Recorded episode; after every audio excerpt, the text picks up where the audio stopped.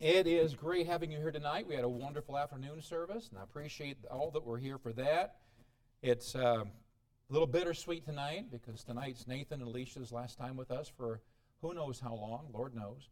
And it's been an honor to be with you and just a pleasure. It kind of feels like home when you're here. It's just kind of like normal. And, and we could use you every Monday night in there running that machine. That would be a big help. I'd appreciate that a lot. But our prayers will go with you and trusting that God will continue to use you in a great way. And we just commit you to God's care, knowing that uh, if uh, you could not be safer anywhere in the world than in God's will, and we believe that you're there. So thanks for being with us. It's been a blessing.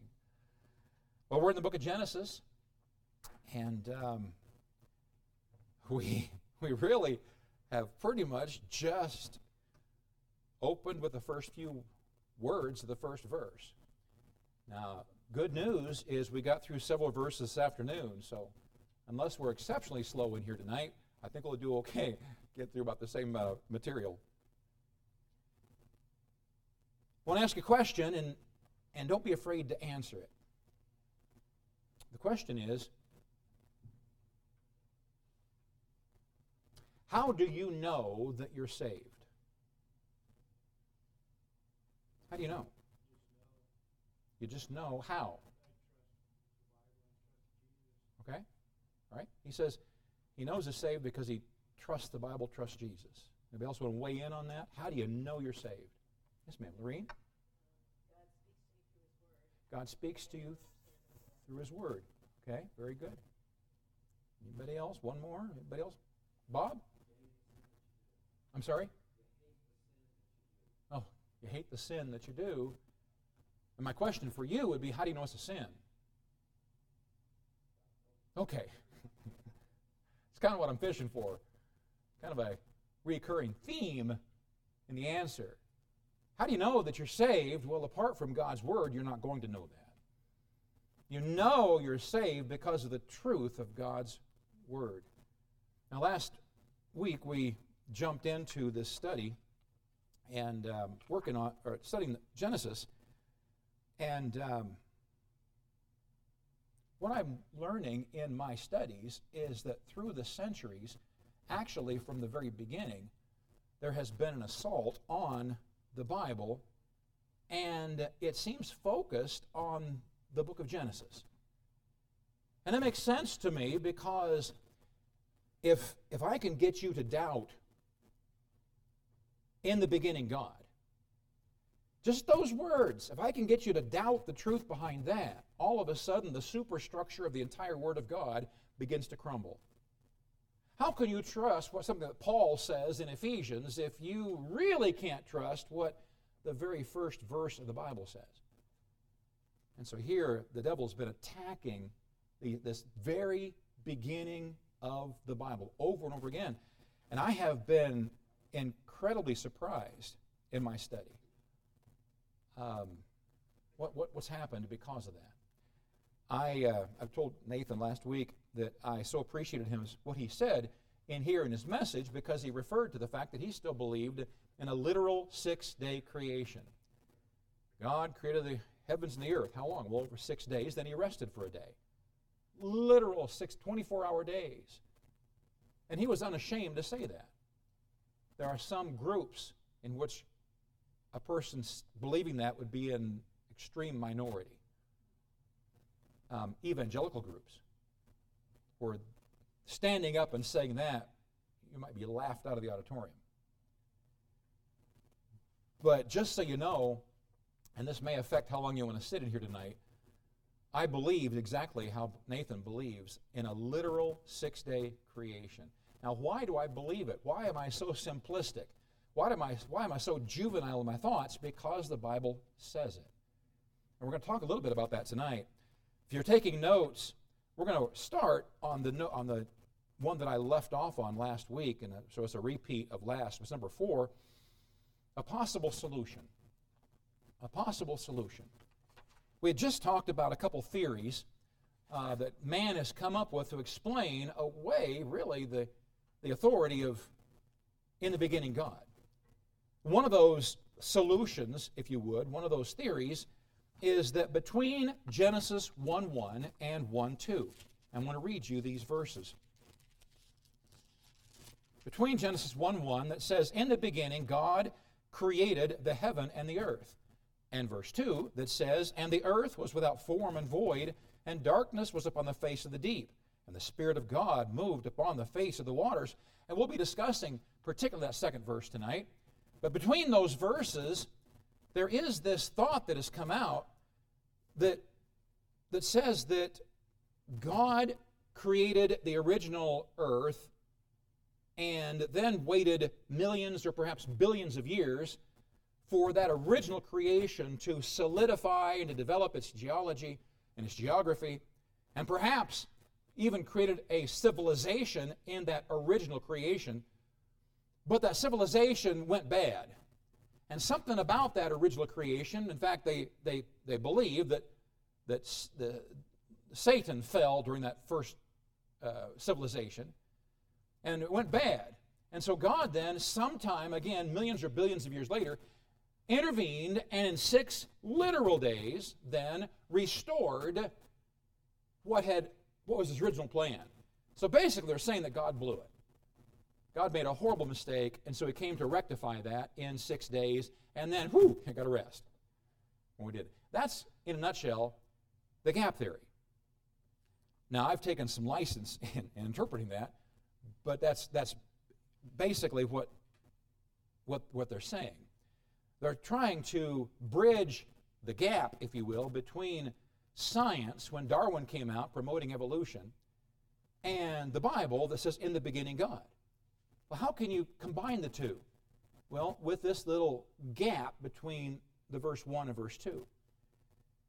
And so I offer a possible solution to all these different theories, like the day age theory, that instead of six literal days, they believe the six ages God created over six ages, and every age could have been millions of years. Well, the possible solution I'm going to offer is letter A God is all powerful and sovereign. And I read you a series of verses last week. I'll read you just one now, and that is Hebrews 1 3. Who, being the brightness of his glory and the express image of his person, and upholding all things by the word of his power, when he had by himself purged our sins, sat down on the right hand of the majesty on high. Now, I mentioned to you that there are some very significant, notable um, leaders in, in, in our faith that have that, that believe in some version of the gap theory. Since I was in high school, I've used the Scofield Bible. Now, in high school, I used a new Scofield Bible, and then for when I got the second year of college, I went to an old Scofield, and that's what I've used now. I've got one right here. Let me read for you in his notes on verses 1 and 2. Now, this is the, uh, this is the revised version of it. He's got an earlier version. But it says, but three, in his notes, but three creative acts of God are recorded in this chapter the heavens and the earth, animal life, and human life. Then he says, the first creative act refers to the dateless past and gives scope for all the geologic ages. Now, he's cleaned it up awful lot because in the original version, he makes no bones about saying he's describing the gap theory. And so, Old Scofield was a proponent of the gap theory. I've got a big Bible that's about that thick from that's called Dake's, Dake's Bible, and I, it's got a, it's a good reference material in there. I looked in that. Dake also promoted the gap theory a lot of significant men that I go to in my commentaries refer to the gap theory or some version thereof. And so what I'm what I'm telling you is there is a a tremendous pull for Christians to feel like they're like like they're somewhat intelligent. They want to they don't want to feel dumb. They don't want to feel stupid when they're with a bunch of really smart people, and so they want to act smart, and so they've, they've adopted this because in their mind it solves a lot of problems. And from my really naive perspective, I think it creates more problems than what it solves. And so I say God is all powerful and all sovereign. And if that's true, then why could not God have done just what he said? Why could not have God created the heavens and the earth in six literal days, which letter B, an all inclusive six day creation? The same reasoning that's behind God's creation of mature trees, each having rings typifying their age, can also explain these examples. I asked you last week, I said, uh, uh, maybe a little differently, but a year after Adam was created, how old was he? One year old. but he could shave. I don't know too many one year olds that could shave. Because when God created Adam, he created him as a man. With, the, with a working system as if Adam had lived for, what, 30 years? I don't know how old he was when he was created, perfect age, whatever that is. He was created with a complete working system, and that's exactly how God created the universe as a complete working system. I asked you this, or I, I proposed this. I said, since we discovered that, very briefly, but light travels at 186,000 uh, miles per second, and we talked about light years. And in fact, that's how, how, uh, how long it takes, or how far light can travel in a year, which is a phenomenal amount of miles, some trillion number, trillion miles, long ways away. Um, light year, how far it can travel. Well, some of the stars take millions of years, millions of light years to reach Earth. If that's the case, when Adam was on Earth, how in the world could he see the light from stars that could take millions of years if he could already see them when he first was created? Well, of course, the scientist, believing the gap theory, would say that's because God created them billions of years ago. And what I say is God is so smart, God created a world that was a working system already, so that light was already showing up, and that's how God made it. Because God's so smart. I, I fear that some of man's theories, instead of providing an out for God, they limit God. They make him smaller instead of sovereign. God was not simply trying to make the earth appear old to fool scientists. He actually created it in a mature, working state, showing signs of many years of existence, thus explaining the light from the stars being present and the geological formations. Number five, there, there have been many attempts to discern what the actual date of creation was. And I put two men down Bishop Ussher of King James era and Floyd Jones, a PhD of Harvard. They came to a date. And the way they did that was they traced back the, the, uh, the records of people. And so, using the Bible and other records, they could go back and say, well, this person lived from this time to this time, this person lived to this time to this time, this time, this time. And the Bible gives a lot of records to be able to discern who lived when.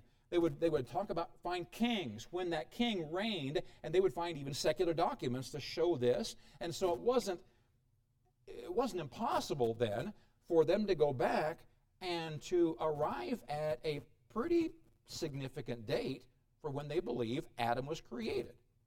Thus, the six days of creation. And that date is 4004 BC. 4004. Now, do I know that for a fact? Was I there? No. And these men don't know it for a fact. But again, using their deduction, that's how they came to that. Number five, the actual work of creation by the Son, Jesus Christ. The actual work. In John 1 3, it says, All things were made by him. By him, well, that's the Word, Jesus Christ. In the beginning was the Word. Without him was not anything made that was made. So we learn that Jesus Christ created all that was made.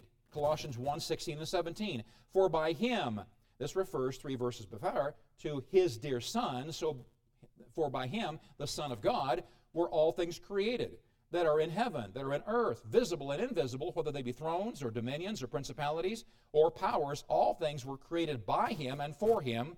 And he is before all things, and by him all things consist. So, Jesus Christ was very instrumental in creation. Now, we learn in other scriptures that so was the Father and so was the Holy Spirit. In their own ways, in their own jobs, each of the three parts of Trinity played a role in creation. But it's very definitive in these verses that Jesus Christ was, was, uh, was instrumental in creation. Uh, number six, the events of day one. The events of day one. First of all, letter A, Genesis 1 1. In the beginning, God created the heaven and the earth. The heaven and the earth. So, letter A is the heavens and the earth. The heavens and the earth. We had an interesting discussion on this that comes later, and I hope we'll hopefully remember it to bring it back at this time. Number one, without form and void. Now we get to jump finally to Genesis 1 2. And the earth was without form and void, and darkness was upon the face of the deep, and the Spirit of God moved upon the face of the waters. Here we have two Hebrew words that I want to just throw at you and define. The words are tohu and bohu, and I just want to say them because they're fun words to say, that's all. Uh, tohu, mean, literally meaning without form or literally a wilderness or wasteland. The earth was without tohu. It was without form. It was literally a wasteland when it was originally created. And void. It was bohu. It was empty.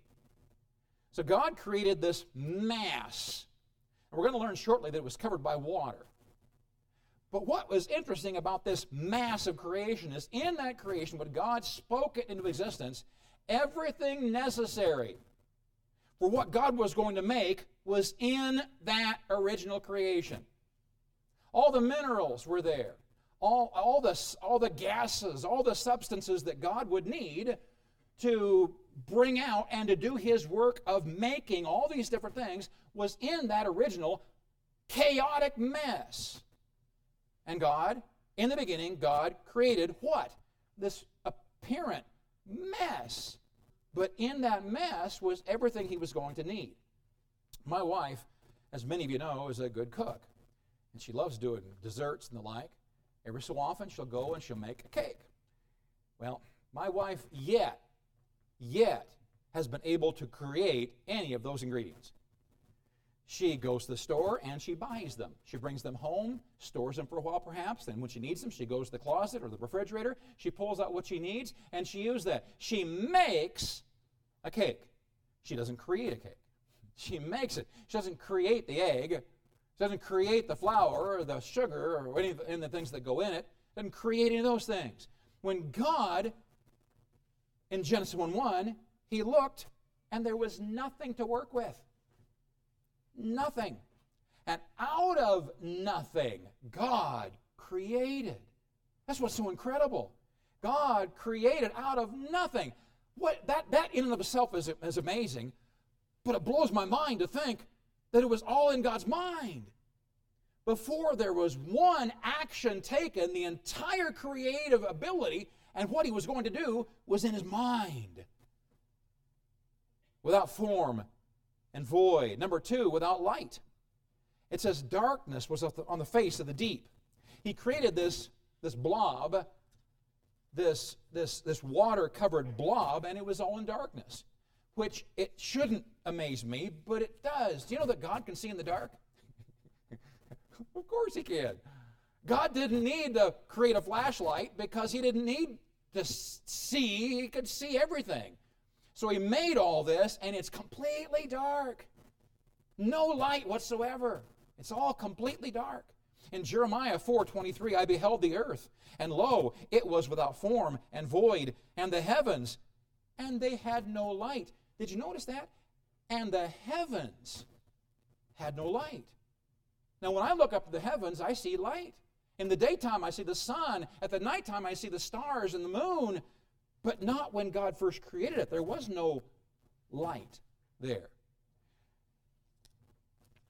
A possible answer for why God began with the creation of chaos instead of a completed world is what we're going to talk about.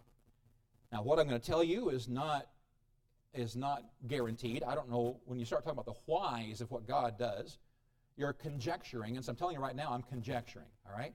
This is nothing more than a thought. But to me, it's exciting.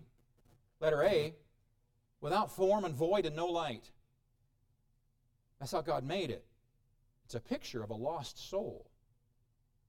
A picture of a lost soul. The more I considered this, the more I could see that God was trying to use every aspect of creation to teach us spiritual lessons.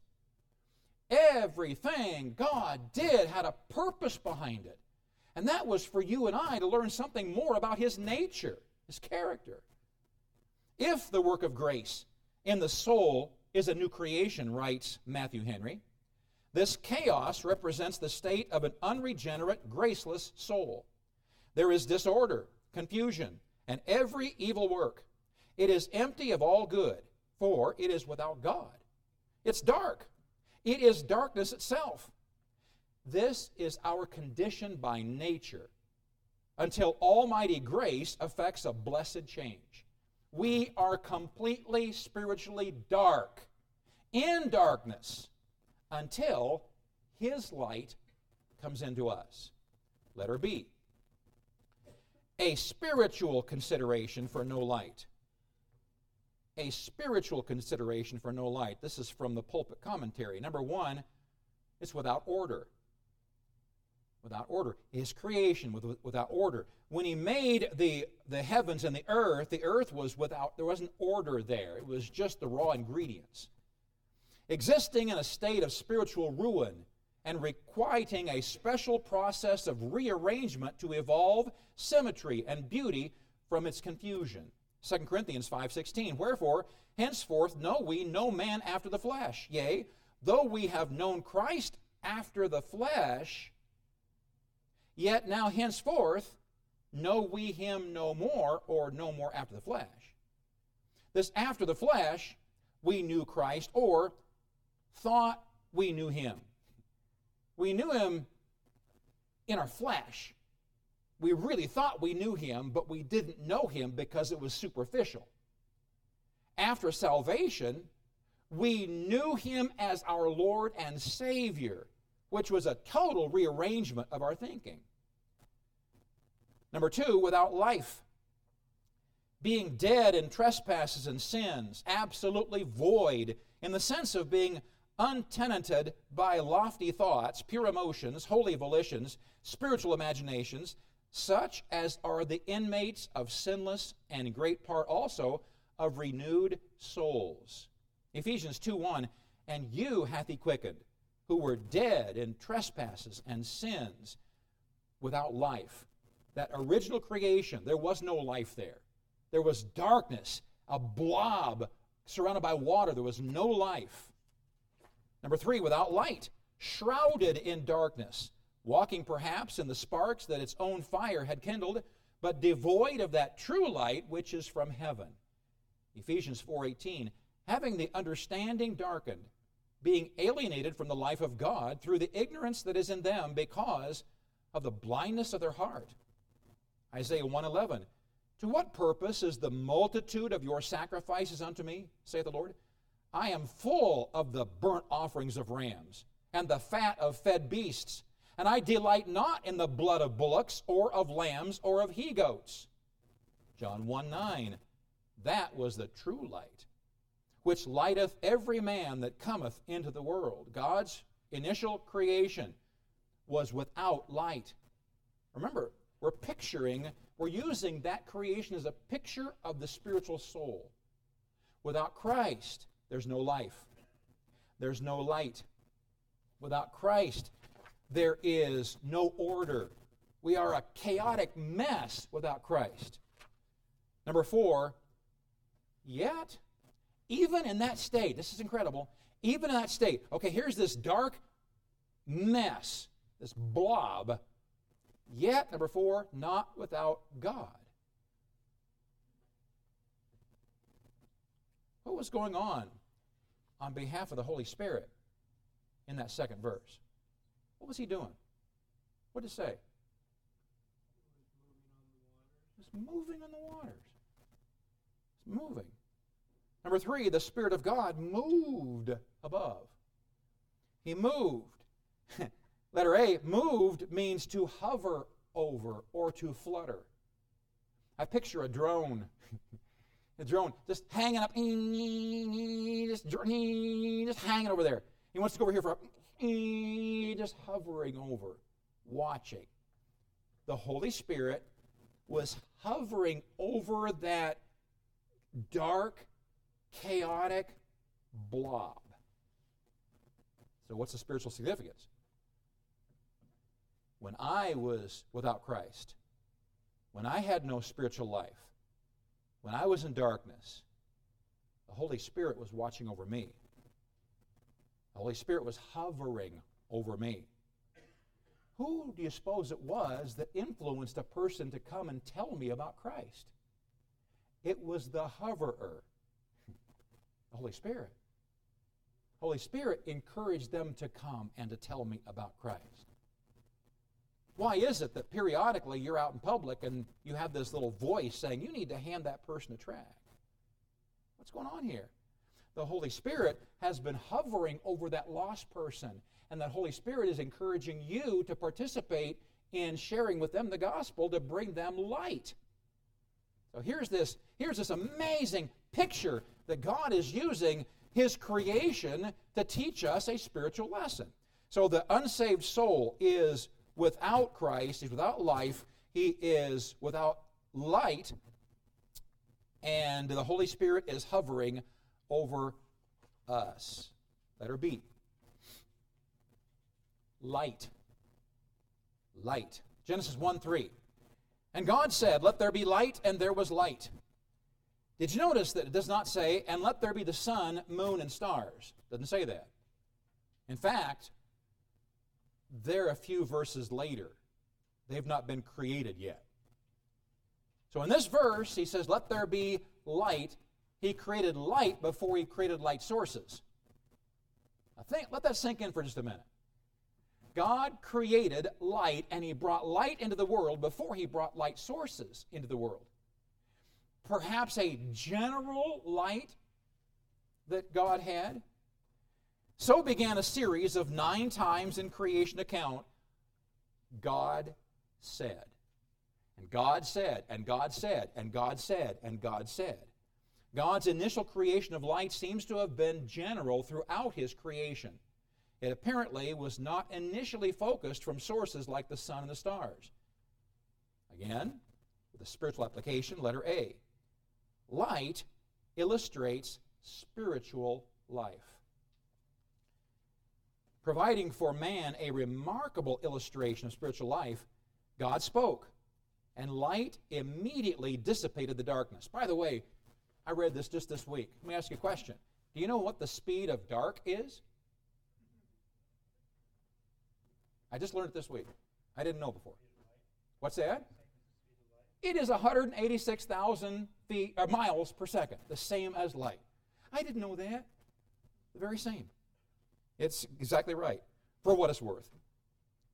When man trusts Christ, the darkness of Satan's bondage of sin and death is immediately broken, igniting in him an eternal life, one partaking of the very life of Christ. Light illustrates spiritual life. 2 Corinthians 4 6 For God, who commanded the light to shine out of darkness, hath shined in our hearts to give the light of the knowledge of the glory of God in the face of Jesus Christ. Letter B. Light became an important identification with Christ. Christ and light. Can you remember a statement that Jesus said tying him to light? I am the light of the world. John 8 12, then spake Jesus again unto them, saying, I am the light of the world. He that followeth me shall not walk in darkness, but shall have the light of life. Light of life. They're tied together. John 9 5, as long as I'm in the world, I am the light of the world. 2 Corinthians 4 4, in whom the God of this world hath blinded the minds of them which believe not, lest, listen to this, lest the light of the glorious gospel of Christ, who is the image of God, should shine into them. Jesus is the light, and so is his gospel. The light. What must come into the heart of the unsaved man is the gospel, the light of life of Jesus Christ. Letter C. In the millennium and beyond, light will emanate from the glory of Jesus Christ. It's amazing. Revelation 21, 23, and 24. And the city had no need of the sun. Now think about that. We don't need you, sun. We don't need S-U-N. We don't need you anymore. Neither the moon to shine in it. Why? For the glory of God did lighten it. And the Lamb is the light thereof. And the nations of them which are saved shall walk in the light of it. And the kings of the earth do bring their glory and honor into it. At that time, no longer will the sun or the moon be necessary. Now, it doesn't say they're not going to be there, it says they're not necessary, which means it's possible the sun, moon, and stars will all be in their places. It's possible. But I learned this. You, ha- you can find the absolute limitation of darkness to where you get to the fact that there is absolute, by the way, they tell me in physics, there's no such thing as darkness. There's simply an absence of light. So you take all light out and you get finally to zero light. It can't go any farther, it can't get any darker. It has reached its limit. Cannot get darker. Once it gets zero light, it cannot get darker. But, I'm told, there is no limitation to how much light can be added. Now, if that's true, then imagine this, this, this eternity where Jesus is the light. Well, it would be very possible, in my mind, to have the sun shining, the moon shining, but they are so overwhelmed by the light of Jesus Christ, they're not necessary. It's not they're not shining, they're no longer necessary because of all this extra light coming in from the Son of God Himself, is a possibility. And then I say, How can you see? It'd be so bright out. And then I said, You got to have these sunglasses, or you're going to have a resurrected body. It's going to be okay because you'll be able to see just fine and what you will see will be mind blowing. Be so incredible. By the way, no, no more trifocals. Hallelujah. Thank you, Lord. Number two, a good work divided. A good work divided. Genesis 1 4, and God saw the light, that it was good, and God divided the light from darkness. Now I'm told that the two cannot mix. It's an either or proposition. You either have light or you have darkness. You can't have both. Well, God here divided the two. Letter A, God, or I'm sorry, letter A, light was good. Light was good. God said it was good. And the word good, as used here, means pleasant or delightful. But the word good is also one of the attributes of God. Good describes God Himself. He is good as part of his nature. Therefore, his creation reflected his own quality in that light. Mark 10, Mark 10 verse 18. And Jesus said unto him, Why callest thou me good? There is none good, but one that is God. God warmed the atmosphere of his creation by means of light. Light was created. Darkness is the absence creation. It's virtually nothing. Virtually nothing. Letter B. Light was separated from darkness. With his newly created light source shining on the watery blob, half was illuminated, while the other half remained in the dark. There was a definite separation between light and darkness. So if I were in a dark room and I brought this into the, that's not a good illustration, this is. If I brought this in, though it's a square, if I brought this into a dark room and then I took a flashlight and I shined the flashlight from over here, well, obviously, this side would be illuminated while this side would still be in the dark. Guess what? There's a division light and darkness. God divided the light from the darkness. Here's what he's, what he's talking about. Uh, letter C, day and night became the first day. Again, little peculiar. I would not write it that way. I would say night or day and night. I'm sorry. Let me get into it. Genesis 1 5. And God called the light day, and the darkness he called night. And the evening and the morning were the first day. That's what I would have not written that way. I would have said the morning and the evening were the first day, or the day and the night were the first day, but that's not what God said. God said the evening and the morning. The dark came first. Dark came first, followed by light. And the combination of the dark and light back to dark was a day. Number one, God began, He began rotating the earth. Turning it. It would take a cycle through a night and a day before starting over 24 hours later. Number two, the word used for day is the Hebrew word yom. And there's a couple of ways I saw that it could be spelled, but I put the fewest number of letters possible. It's used as a 24 hour day. 2,008 times of the 2,287 appearances in the Bible. So out of 2,287, 2,008 of them is translated as a literal 24 hour day. Though it can refer to an extended life, uh, extended time, like the day of the Lord, which is an age. The context of Genesis 1 limits its meaning to a literal 24 hour day. Number three, God even defined day. Interestingly, God defined a day as the evening and the morning, or darkness first, followed by light. Darkness followed by light. Is it possible to hear once again God is giving us a spiritual illustration? The unsaved soul is in darkness first. Then they come to the light, which I found interesting. Number four, Israelite day began at sunset. Israelite day begins at sunset. The Israelites measure their day starting at sunset, the start of darkness, and ending at the beginning of the next sunset. And that goes on in Jewish homes today. Correct?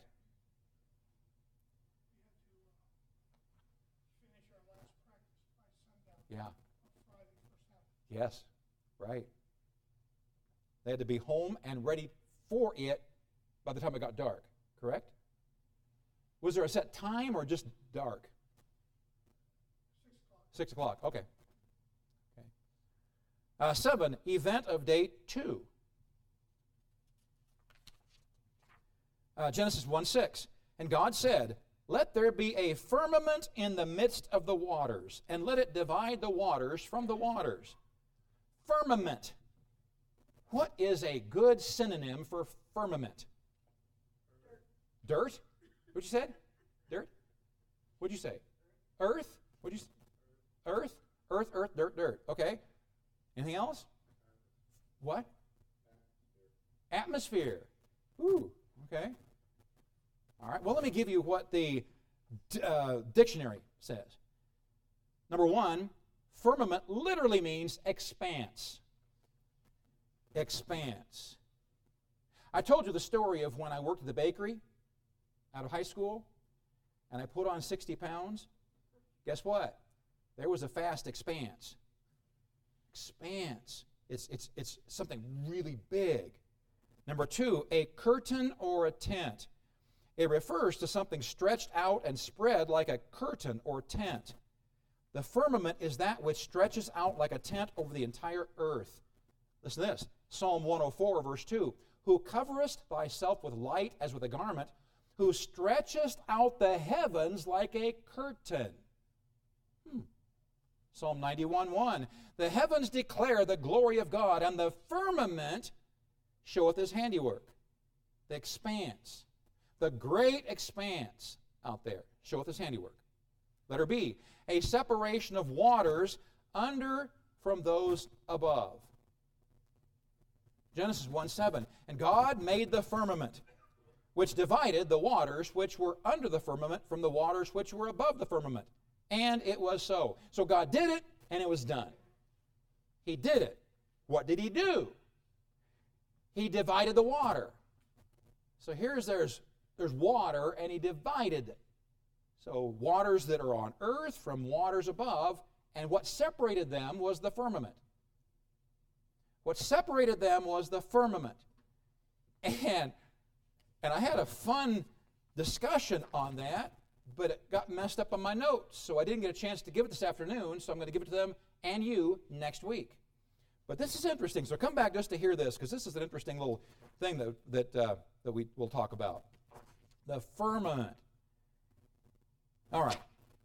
By the way, when you look up and the sky out here, especially out here, out west. It's so different out here. It's, it's a big sky out here. You can actually see the sky out here. In Illinois, about three days a year, you can see the sky. And so, seeing the sky, you look up, and if you can get away from light pollution, you see this sky come alive. And what you're looking at is this amazing expanse that God calls his firmament. Letter C is heaven. Heaven. Genesis 1 8. And God called the firmament heaven, and the evening and the morning were the second day. I'm sorry? It, well, it was last I checked. Yes. Number one, first usage. The atmospheric canopy of water. The atmospheric canopy of water. What do we have to have in, in, in what we are in right now in order to live? We have to have oxygen. In our atmosphere, we have to have oxygen. If there's no oxygen, we're dead. Our oxygen, or our level that we're in of the heaven includes oxygen. I found this interesting.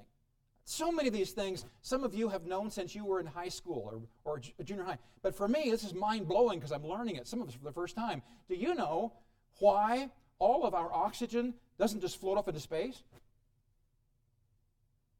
There's nothing really keeping it up there from floating off into space. Why is oxygen staying so close to planet Earth? Gravity. Gravity is holding it down because air has weight. There's volume in air. And so that weight is being pulled down. Why? So you and I can suck it in. Do you know who made that? God did. Do you know why there is no oxygen surrounding the moon? Because there's not sufficient gravity to hold it down. I didn't know that. But God did. And He made the world. When He spoke the worlds, He spoke all of that into existence. So, number two, heaven is used in three ways in the Bible. Most of you know this, talks about three different forms of heaven or heavens. Uh, letter A, the atmospheric expanse of the heaven. Letter B, the vast expanse above, including the planets and stars. So we've got the atmosphere, what we breathe, what we live and breathe in, what we're living in right now. And then you look up and you see this vast expanse above, which includes the planets and the stars. And then number three is the abode of God, where God lives. Where God lives. I'm going to read you a verse, but I want you just thinking before next week. He said he divided the waters with the firmament. And then he describes this firmament as heaven. And then he breaks down heaven into three parts. The two physical parts are what we live and breathe in, and then that which is before above our atmosphere that, that has the planets and stars. in. And that's all the firmament. He divided the firmament. He divided the waters with the firmament, meaning the waters on earth with the waters above. Now, I just want you thinking about it. If that's the case, then where is that realm of the waters above?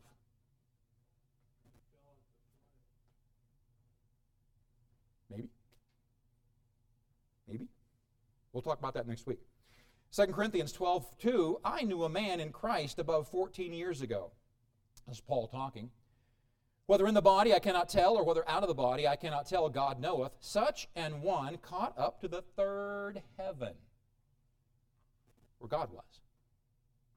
Not here, the atmospheric heaven, not the heaven of the, of the stars moon and the, the sun, but the third heaven where God is. So when God said, in the beginning, God created the heaven and the earth. I found that interesting.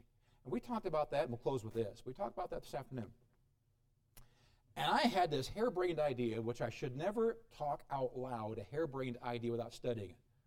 And so I had this harebrained, I threw it out, and I've not thought it through before because I, I didn't want to be unfair. I was crazy then, I want to be crazy again here. It says, In the beginning, God created the heaven, not heavens, the heaven and the earth. Now it goes on to break that heaven down into apparently three different uh, uh, parts of that heaven, heaven into three parts. Is it possible that when God created the heavens, the heaven, that He created what we know as His heaven at the same time? Because in God's sovereignty, God doesn't need anything. He doesn't need anything. He doesn't need the luxuries of this incredible heaven that we read about. He doesn't need the streets of gold. He doesn't need that. He doesn't need all the things that are so incredible, but who does? We do. Is it possible? Just possible? And don't be afraid to correct me when we're done here. Is it possible that He made the heavens all in that original creation? Whew. I don't know. I don't know. I know one thing for sure the God who spoke and the worlds appeared is the very same God that you and I get the chance of spending eternity with, worshiping at his feet, never getting enough of saying thank you. Incredible. Let's pray. Thank you, dear Lord, for this time. Thank you for being our God. And Lord, there's no way we can, in, with words, adequately describe your greatness. You're so beyond. You're so much higher. And yet, Lord, you chose to stoop down to our level, and for that we thank you. Lord, help us to live our lives for you, thanking you every day. Go with us, I pray. We love you in Jesus' name. Amen. God bless you.